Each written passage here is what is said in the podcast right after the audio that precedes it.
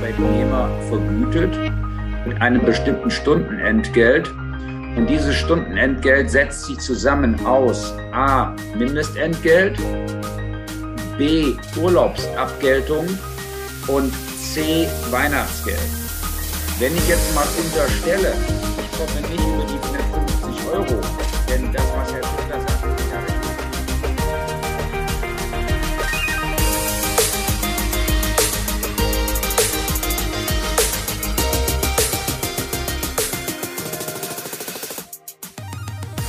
und da sind wir wieder mit unserem Etela Truger Gastro Briefing. Heute in sehr prominenter Runde mit Christian Schindler aus Wittenberg. Servus Christian. Hallo, von mir aus Wittenberg. Und unseren allseits national bekannten Dr. Uwe Schlegel aus Köln. Hallo. Alle nach Köln.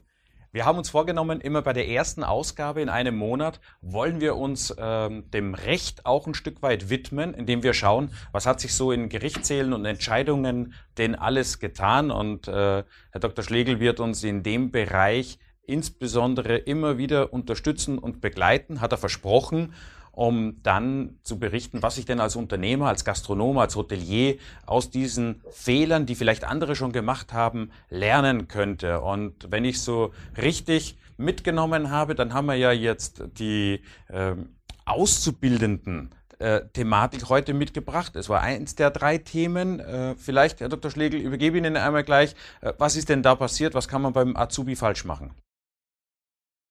Eigentlich wenig, möchte man meinen, Herr Herr Nagel. Ja, wenig bis, bis gar nichts. Aber ähm, der Ausbildungsbetrieb, um den es jetzt gleich geht, in unserem Fall eins, der hat dann doch nicht alles richtig gemacht, denn der hat, um es mal äh, ähm, einfach auszudrücken, der hat nicht ausgebildet.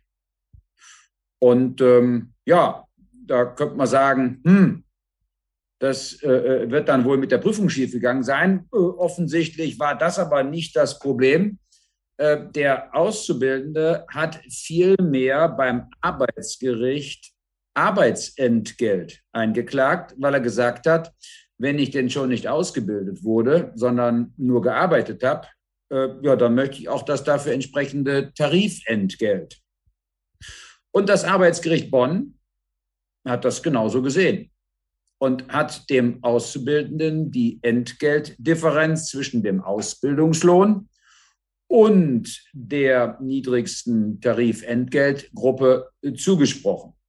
Merksatz, wer nicht ausbildet, schuldet Arbeitsentgelt und zwar entweder äh, einschlägigen Tariflohn oder aber mindestens den äh, Lohn nach dem Mindestlohngesetz in der jeweils maßgeblichen Höhe. Bekannt, aktuell sind es 9,60 Euro brutto pro Zeitstunde. Das macht es über drei Jahre äh, einen ganz ordentlichen Betrag aus. Ja, also immer abzuziehen natürlich das Entgelt, was der Auszubildende ohnehin bekommen hat, aber da kann schon was zusammenkommen, richtig. Von daher Praxistipp ähm, für die Ausbildungsbetriebe. Wir kennen das ja von den Auszubildenden, die ihre Tagebücher führen, wo dann drin steht, was alles äh, gemacht wurde. Und vielleicht sollte auch der Ausbildungsbetrieb in bestimmten Abständen äh, jedenfalls kurz festhalten, äh, was er denn alles ausgebildet hat. Denn wenn ihm dieser Nachweis nicht gelingt und sollte das Urteil äh, des Arbeitsgerichts Schule machen, äh, dann wird das ein großes Problem. Also zumal äh, sowieso Ausbildung extrem wichtig ist. Wir brauchen Fachkräfte und äh, da Auszubildende auch entsprechend ins Thema einzuführen, sehr wichtig. Wenn jemand eine Frage hat in der Runde, immer herzlich gern den Chat äh, bemühen. Wir lesen mit und gehen auf die Fragen auch direkt ein. Vom Ausbilder oder vom Auszubildenden ist das äh, Thema Zeugnis ja oft nicht weit weg. Und das heißt, wenn ich einem Azubi oder überhaupt grundsätzlich ein Arbeitszeugnis ausstelle, da sage ich mal, das ist ja manchmal mit der Faust in der Tasche, Herr Dr. Schlegel, oder? Wie, wie, was darf ich da, was darf ich nicht? Also wäre ich Psychologe, Herr Nagel, würde ich ja sagen, warum so viel Energie einsetzen in ein Beschäftigungsverhältnis, das bereits sein Ende gefunden hat? Ähm, ja, ähm, aber vielleicht ganz kurz vorweg, die Entscheidung des Bundesarbeitsgerichts, also das höchste deutsche Arbeitsgericht, musste sich mit äh, einem Zeugnisanspruch äh, eines Arbeitnehmers befassen. Was hatte der Arbeitgeber, ein Handwerksbetrieb, gemacht?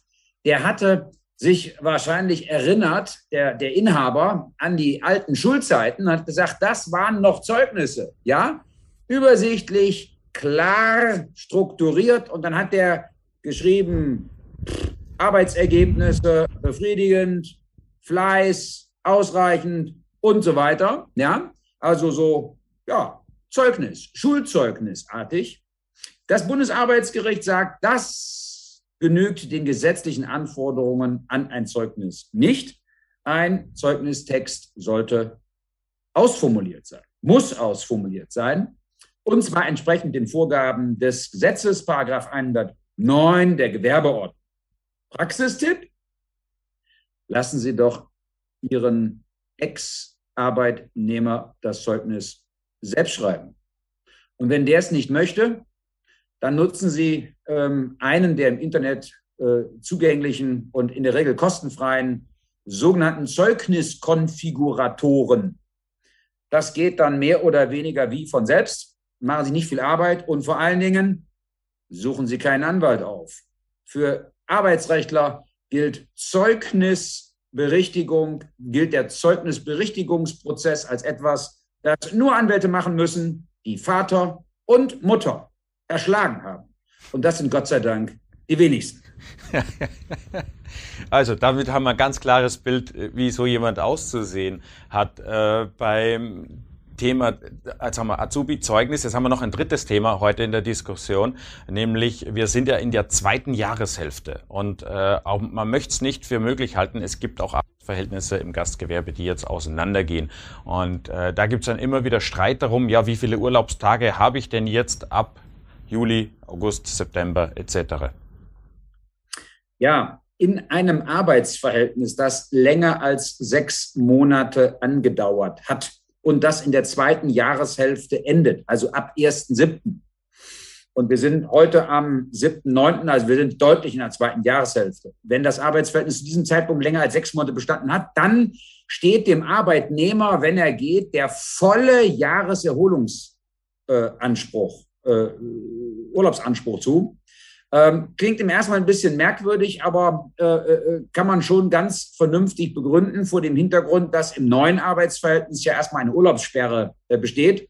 Und ähm, ja, wegen der Vermeidung von Doppelansprüchen stellt man dann seinem Arbeitnehmer eine sogenannte Urlaubsbescheinigung aus. Einzelheiten Paragraph 6 Bundesurlaubsgesetz. Davon profitiert letztlich jeder Arbeitgeber einmal, wenn er jemanden einstellt und er erleidet, wenn man es so ausdrücken will, einen gewissen Nachteil, wenn er sich in der zweiten Jahreshälfte von ihm trennt, beziehungsweise das Arbeitsverhältnis in der zweiten Jahreshälfte endet. Den Urlaubsanspruch quasi auf den neuen zukünftigen Arbeitgeber zu übertragen, das geht nicht, hat das Landesarbeitsgericht Mecklenburg-Vorpommern entschieden. Und das entspricht auch eindeutig äh, der schon bislang bekannten Rechts- bzw. Gesetzeslage. Christian, Apropos Urlaub. Wir haben heute das Thema die 450 Euro Kraft und das perfekte Paket dazu. Also dann freue ich mich, Dr. Schlegel, dass wir auch einen Arbeitsrechtler mit dabei haben. Sie passen auf, dass wir heute hier keinen Unsinn erzählen. Äh, dann einfach freundlich äh, intervenieren bitte. Christian, Urlaub gibt's ja auch für 450 Euro Kräfte. Das ist richtig. Äh, für 450 Euro Kräfte, die sogenannten Minijobber, wird oft vergessen, dass die zumindest anteilig Urlaub erhalten im Verhältnis ihrer Arbeitszeit. Das heißt, wenn der in Urlaub geht, äh, jetzt sagt aber der eine oder andere Mensch, der arbeitet ja nur ohnehin einmal die Woche. Was, was, was ist denn dann eine Woche Urlaub? Naja, da gibt es äh, Berechnungsschlüsse anteilig aus der Zeit, wie viele Stunden arbeite ich am Tag, wie viele Tage arbeite ich in der Woche und daraus errechnet sich dann der durchschnittliche Urlaubsanspruch. Bitte auch dran denken, das gilt auch für Krankheit. Auch Krankheit muss anteilig bezahlt werden. Das heißt, wenn der dann einen Tag die Woche nicht da ist, dann ist ein Tag Urlaub gleichzeitig eine Woche Urlaub dann für den, umgerechnet. Naja, so kann man das nicht sagen. Es kommt darauf an, wie viele Stunden er arbeitet und wie viele Tage gerechnet auf eine Fünf-Tage-Woche oder auf eine Sechs-Tage-Woche. Und da kommt auch schon. Vielleicht ein ganz, vielleicht ein ganz einfaches Beispiel, Herr Nagel. Äh, Herr, Herr äh, Schindler hat es völlig richtig äh, beschrieben. Wir haben einen Arbeitnehmer, der arbeitet nur am Samstag. Nur am Samstag. Dann hat er nach dem Gesetz vier Wochen Erholungsurlaub im Jahr mindestens, so wie jeder andere Arbeitnehmer auch. Diese vier Wochen entsprechen aber, da der nur einen Tag in der Woche arbeitet, vier Tagen frei. Das heißt, vier Samstage frei gleich vier Wochen. Also gar nicht. Samstag und Sonntag. Dann sind das acht Tage. Und so weiter. Und gar nicht erst auf den schmalen Trichter kommen, dass das dann äh, das 20 Tage Urlaub, dann, dann sehe ich den ein halbes Jahr nicht mehr. Ne? Das ist natürlich was ganz anderes. Und äh, Alois stellt uns da schon mal eine Frage zwischendurch rein. Äh, was ist, wenn der Arbeitnehmer in der Probezeit gekündigt wird und gerade mal zwei Monate da war oder noch nicht mal ganz zwei Monate? Ähm, man bekommt dann anteiligen Urlaub. Also der Arbeitnehmer muss anteiligen Urlaub bekommen und zwar für die vollen Monate. Wenn er noch keine ganze zwei Monate gearbeitet hat, dann bekommt er ein Zwölftel des Jahreserholungsurlaubs, wobei halbe Tage aufzurechnen sind auf ganze Tage, also 1,5 macht 2, 2,5 macht 3 und alles unter 0,5 wird exakt gerechnet, klingt merkwürdig, ist merkwürdig, entspricht aber der Rechtsprechung 1,3 ist 1,3, 1,4 ist 1,4, 1,5 ist 2. So viel zu den Rechenkünsten eines Arbeitsrechtlers. Da glaube ich im Studium was gehört zu haben von der Jurist würde nicht rechnen. Ein Gerücht, Herr Nagel, ein Gerücht. Ein Gerücht. Silvia fragt, äh, was es denn heißt, wenn äh, jetzt ein Arbeitnehmer eingestellt wird in der zweiten Jahreshälfte und er bringt diese Bescheinigung seines äh, vorigen Arbeitgebers mit, dass er den Jahresurlaub schon genommen hat. Und dann steht Weihnachten vor der, Tür. Vor der Tür. Nu? Ja, schöne Frage. Ähm, sehr schöne Frage. Ähm, wenn der Arbeit Arbeitnehmer mit einer Urlaubsbescheinigung seines alten Arbeitnehmers äh, kommt, dann muss dieser vom alten Arbeitgeber, habe ich Arbeitnehmer gesagt, es muss heißen Arbeitgeber, dann dieser vom alten Arbeitgeber bereits gewährte Urlaub nicht ein weiteres Mal gewährt äh, werden. Das heißt, der neue Arbeitgeber profitiert unter Umständen davon, dass der alte Arbeitgeber bereits den gesamten Jahresurlaub gewährt oder zumindest ausgezahlt, also abgegolten hat. Ähm, von daher, das war das, was ich eben sagte, die neuen Arbeitgeber, in Anführungsstrichen neue, die profitieren, die alten leiden, Anführungsstriche, wobei Praxistipp, wenn ich einen Arbeitnehmer für mich gewonnen habe, was ja in diesen Zeiten nicht ganz einfach sein soll, weiß ich noch nicht, ob ich den gleich mit der Tatsache konfrontiere, dass er bei mir ja keinen Urlaub bekommt, denn den hat er bereits erhalten oder habe ihn bereits erhalten. Also das ist dann eher die praktische Seite des Lebens. Bleiben wir mal kurz auf der praktischen Seite des Lebens. Was ist, wenn der Arbeitnehmer diese Bescheinigung gar nicht erst mitbringt?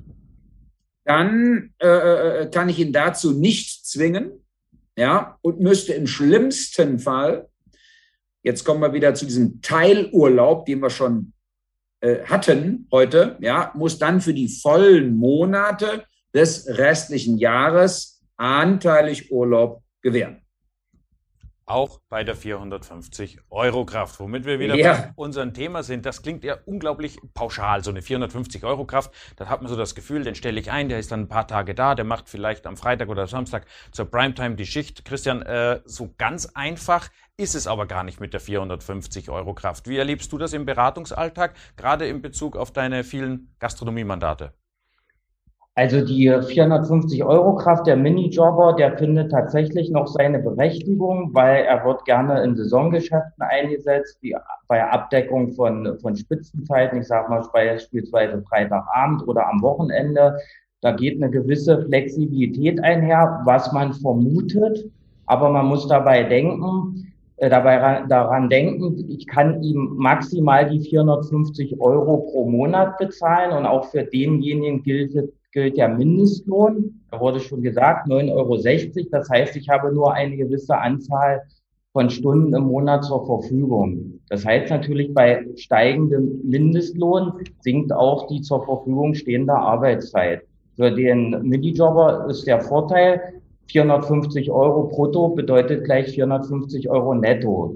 Das von dir erwähnte Pauschale ist, dass der Arbeitgeber mit rund 31,5 Prozent pauschalen Abgaben äh, belastet ist. Bei 450 Euro bedeutet das äh, knapp 140 Euro, die noch an Pauschalabgaben durch den Arbeitgeber zu leisten ist.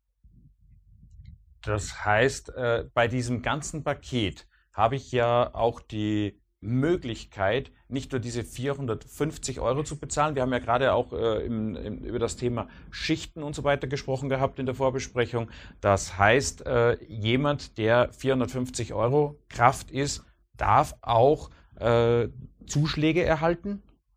Der darf Zuschläge erhalten für Feiertagsarbeit, für Sonntagsarbeit, äh, für Nachtarbeit darf der Zuschläge erhalten. Das heißt, immer auf die äh, gewährte, äh, auf den gewährten Stundenlohn, den ich äh, gebe, kann ich für Nachtarbeit ab 20 Uhr 25 Prozent, für Nachtarbeit äh, von 0 bis 4 Uhr sogar 40 Prozent, Sonntagsarbeit 50 Prozent, äh, am 31. Dezember oder an den gesetzlichen Feiertagen sogar 125 Prozent, am 24. Dezember ab 14 Uhr 150 Prozent und an den Weihnachtsfeiertagen sowie am 1. Mai auch 150 Prozent. Das heißt, ich kann den Mindestlohn von aktuell 9,60 Euro bis auf 24 Euro steigern. Aber es ist ja nicht so oft im Jahr der 24, 25., 26. Dezember. Das ist natürlich ein ganz ausgesuchtes Beispiel. Aber was kann ja. denn da so im Alltag rauskommen aus äh, Kennst du da ein Beispiel, wo du sagst, hier jemand, der nur Freitag, Samstag arbeitet und eben damit Ja, also ich kenne das aus dem Praxisalltag, dass tatsächlich Freitagabend am Wochenende Aushilfskräfte äh, genutzt werden. Die würden ja dann, wenn sie abends von 20 Uhr arbeiten und am, am Samstag, Sonntag oder Sonntag dann, würden die unter Ausnutzung der Stunden, die da zur Verfügung stehen, roundabout 150 Euro zusätzlich bekommen. Für den Arbeitgeber bleibt aber die Belastung auf 450 Euro, weil diese Zuschläge äh, SV und steuerfrei gewährt werden. Also hat der Arbeitgeber wieder diese knapp 140 Belastung zusätzlich und der äh, Arbeitnehmer kann äh, circa 600 äh, Euro in Empfang nehmen am Monatsende. Also das macht es für den attraktiver. Ich habe jetzt mitgenommen, durch die steigende äh, Bewertung des Mindestlohnes, und äh, ne, Olaf Scholz hat ja angekündigt, wenn er am Ruder dann 12 Euro und äh, so weiter. Das und es wird nicht parallel dazu die 450 Euro Grenze quasi dann angehoben. Das sollte, müsste, dürfte eigentlich ja einhergehen. Das ist aber nicht der Fall. Also sinkt immer mehr die Zahl der Stunden, die so jemand im Monat leisten kann und darf. Und äh, dadurch wird es ein Stück weit unattraktiver was kann ich denn eigentlich alles machen, um dann für einen Arbeitnehmer, der vielleicht neben seinem Hauptjob eben gerade in der Primetime im Gastgewerbe sich etwas dazu verdienen möchte, weil er vielleicht auch noch menschenfreundlich ist obendrein und dran seinen Spaß hat und vielleicht auch noch ein bisschen Trinkgeld eben mitmacht. Was kann ich noch zusätzlich als Arbeitnehmer, als Arbeitgeber, Entschuldigung, muss ich mir auch korrigieren, äh, was muss er als Arbeit oder kann er als Arbeitgeber tun, um das Paket noch attraktiver gestalten? Wie sieht denn das aus mit dieser Corona-Prämie als Beispiel? Also die Corona-Prämie kann auch für Aushilfen äh, geleistet werden. Die äh, ist ja möglich seit dem März 2020, darf bis zum März 2022 bezahlt werden. Einmalig bis maximal 1500 Euro. Ich kann das auch äh, äh teilen, 500 Euro, 500 Euro, 500 Euro, aber maximal 1500 Euro in dem Zeitraum bis März 2022. In Berlin ist es zum Beispiel total beliebt, so ja, BVG, also Tickets für den öffentlichen Nahverkehr mitzugeben. Wie sieht es damit aus? Ähm, der Arbeitgeber kann die Aufwendung für die öffentlichen Verkehrsmittel übernehmen. Er kann auch das sogenannte Jobticket äh, dem Arbeitgeber, äh, Arbeitnehmer überlassen. Jobticket hat natürlich noch den Vorteil, ich kann dieses ganz monatlich nutzen, also eben auch für private Fahrten. Ansonsten äh, ist auch die Möglichkeit, äh, wie gesagt, die äh, Aufwendung für öffentliche Verkehrsmittel zu übernehmen oder die berühmten Sachen Fahrten, Wohnung, Arbeitsstätte mit den Entfernungskilometern 30 Cent.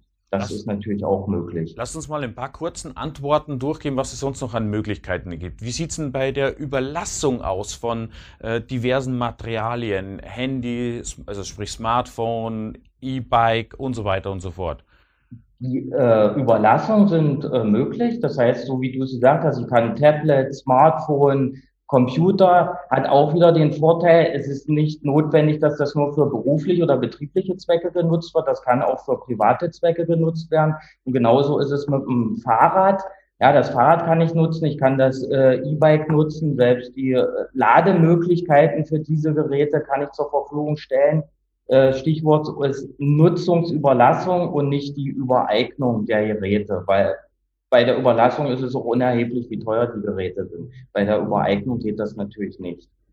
Da hast du äh, für uns ja ein bisschen was zusammengetragen, Christian. Das werden wir dann in die Show Notes packen als PDF, äh, damit man sich das jetzt nicht alles merken muss und äh, gegebenenfalls nachschlagen kann. Äh, aber jetzt mal so ein Klassiker noch. Äh, und zwar die Lebensgefährtin oder der Lebensgefährte wird auf 450 Euro Basis angemeldet und äh, als Unternehmer ist man sehr gewöhnt, einen gewissen Lebensstandard auch zutage zu tragen. Da gehört jetzt ein ordentlicher Firmenwagen dazu. Was ist, wenn ich jetzt auf so einen 450 Euro Kraft-Lebenspartner dann äh, einen entsprechend gehobenen Mittelklassewagen deutschen Fabrikates draufpacken würde? Was sagt da der Arbeitsrechtler und der Steuerberater dazu?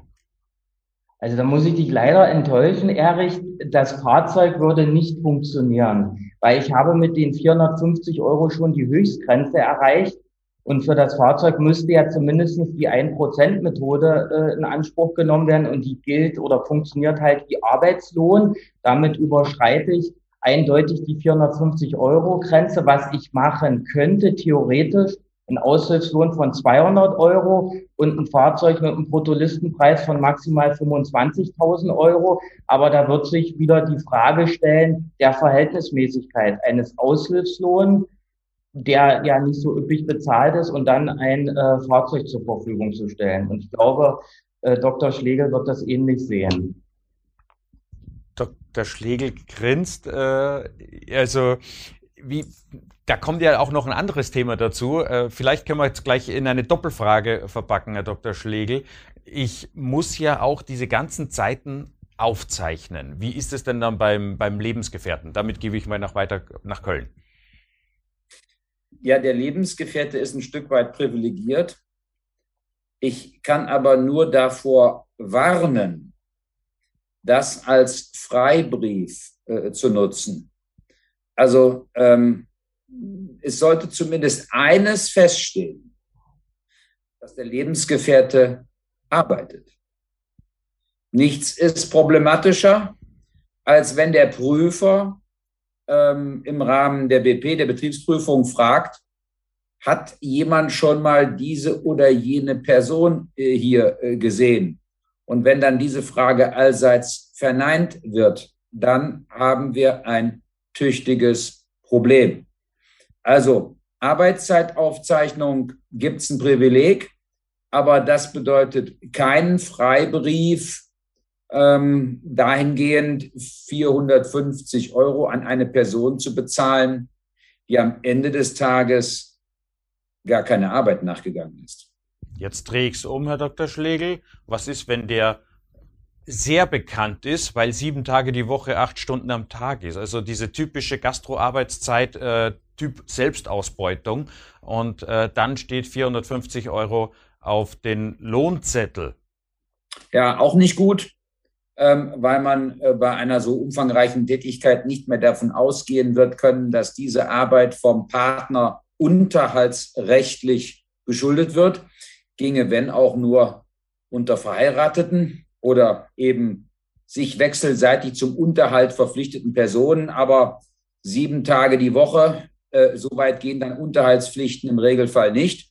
Mit anderen Worten, das ist dann äh, äh, häufig nur im Rahmen eines Arbeitsverhältnisses vorstellbar. Und dann kommt das äh, äh, äh, gefürchtete Stichwort Phantomlohn. Dann sagt der Betriebsprüfer, ähm, ich, ich unterstelle, dass hier ein, ein Entgeltanspruch in dieser oder jener Höhe besteht, bestanden hätte. Und auf dieser Grundlage ähm, äh, nämlich setze ich auch Steuern und Abgaben fest. Christian, ich glaube, das ist auch aus anderer Perspektive noch äh, schwierig, nämlich steuerlich, wenn ich den Mitarbeiter, sprich den Lebensgefährten als Mitarbeiter, äh, so ja, spärlich nur naja, ich würde würd mal sagen, äh, steuerlich kann man das besser gestalten. Also wenn ich jetzt sage, äh, ich zahle nicht einen Aushilfslohn, weil derjenige eh mitarbeitet, sondern ich zahle ihm ein vernünftiges Gehalt, dann habe ich gleichwohl äh, die normalen Abgaben, die sich Arbeitgeber und Arbeitnehmer teilen. Aber neben dem Gehalt, was ich meinem Ehepartner zahle und den äh, äh Sozialversicherungsabgaben, die führen ja zum Betriebsausgabenabzug. Das heißt, ich kriege äh, dieses Jahr Steuern minder, mindernd unter, was ich meinem Ehepartner zahle. Damit senke ich meinen Gewinn, damit meine Steuerlast. Und was ist das Schöne daran? Das Geld bleibt ja am Familieneinkommen.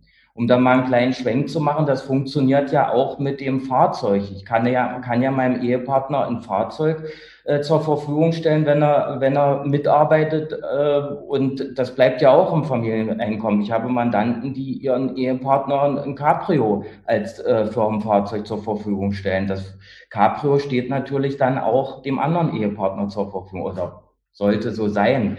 Äh, da kann man das natürlich äh, gut gestalten. Und nebenbei gesagt, hat man dann auch eine Absicherung für die Krankenversicherung und man zahlt in die Rentenversicherung des Ehepartners ein.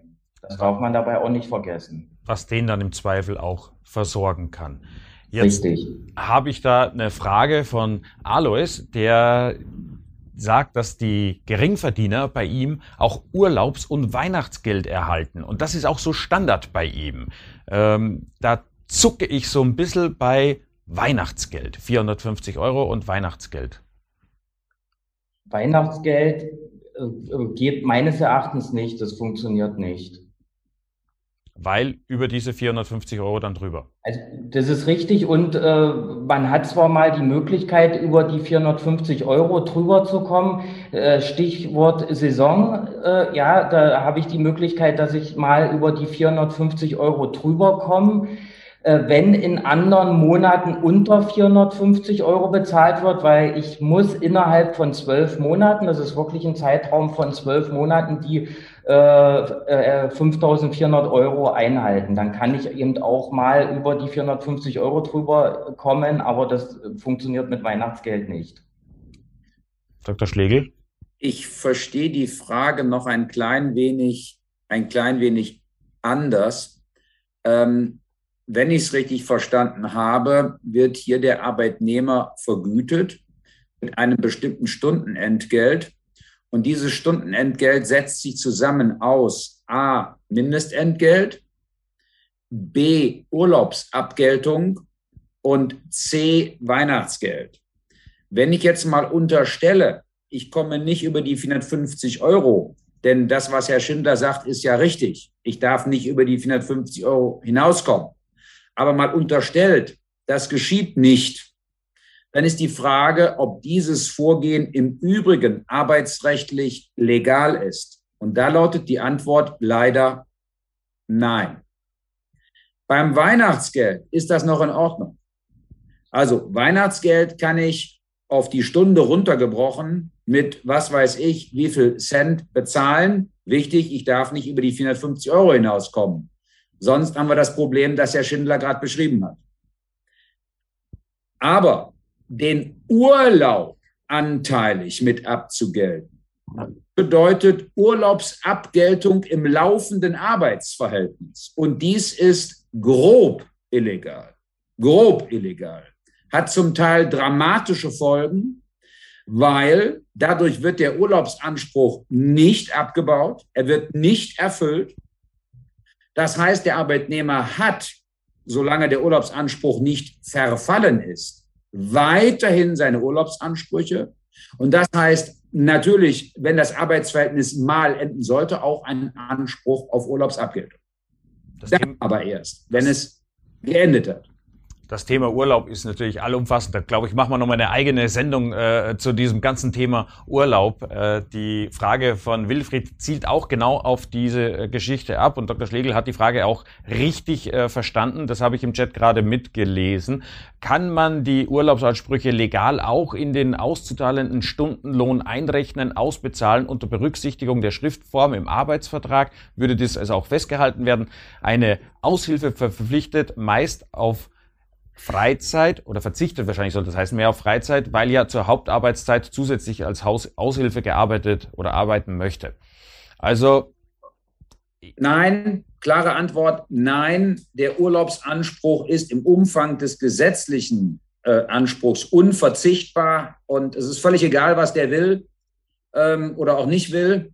Das Gesetz ist hier eindeutig und äh, darf nicht ähm, umgangen werden.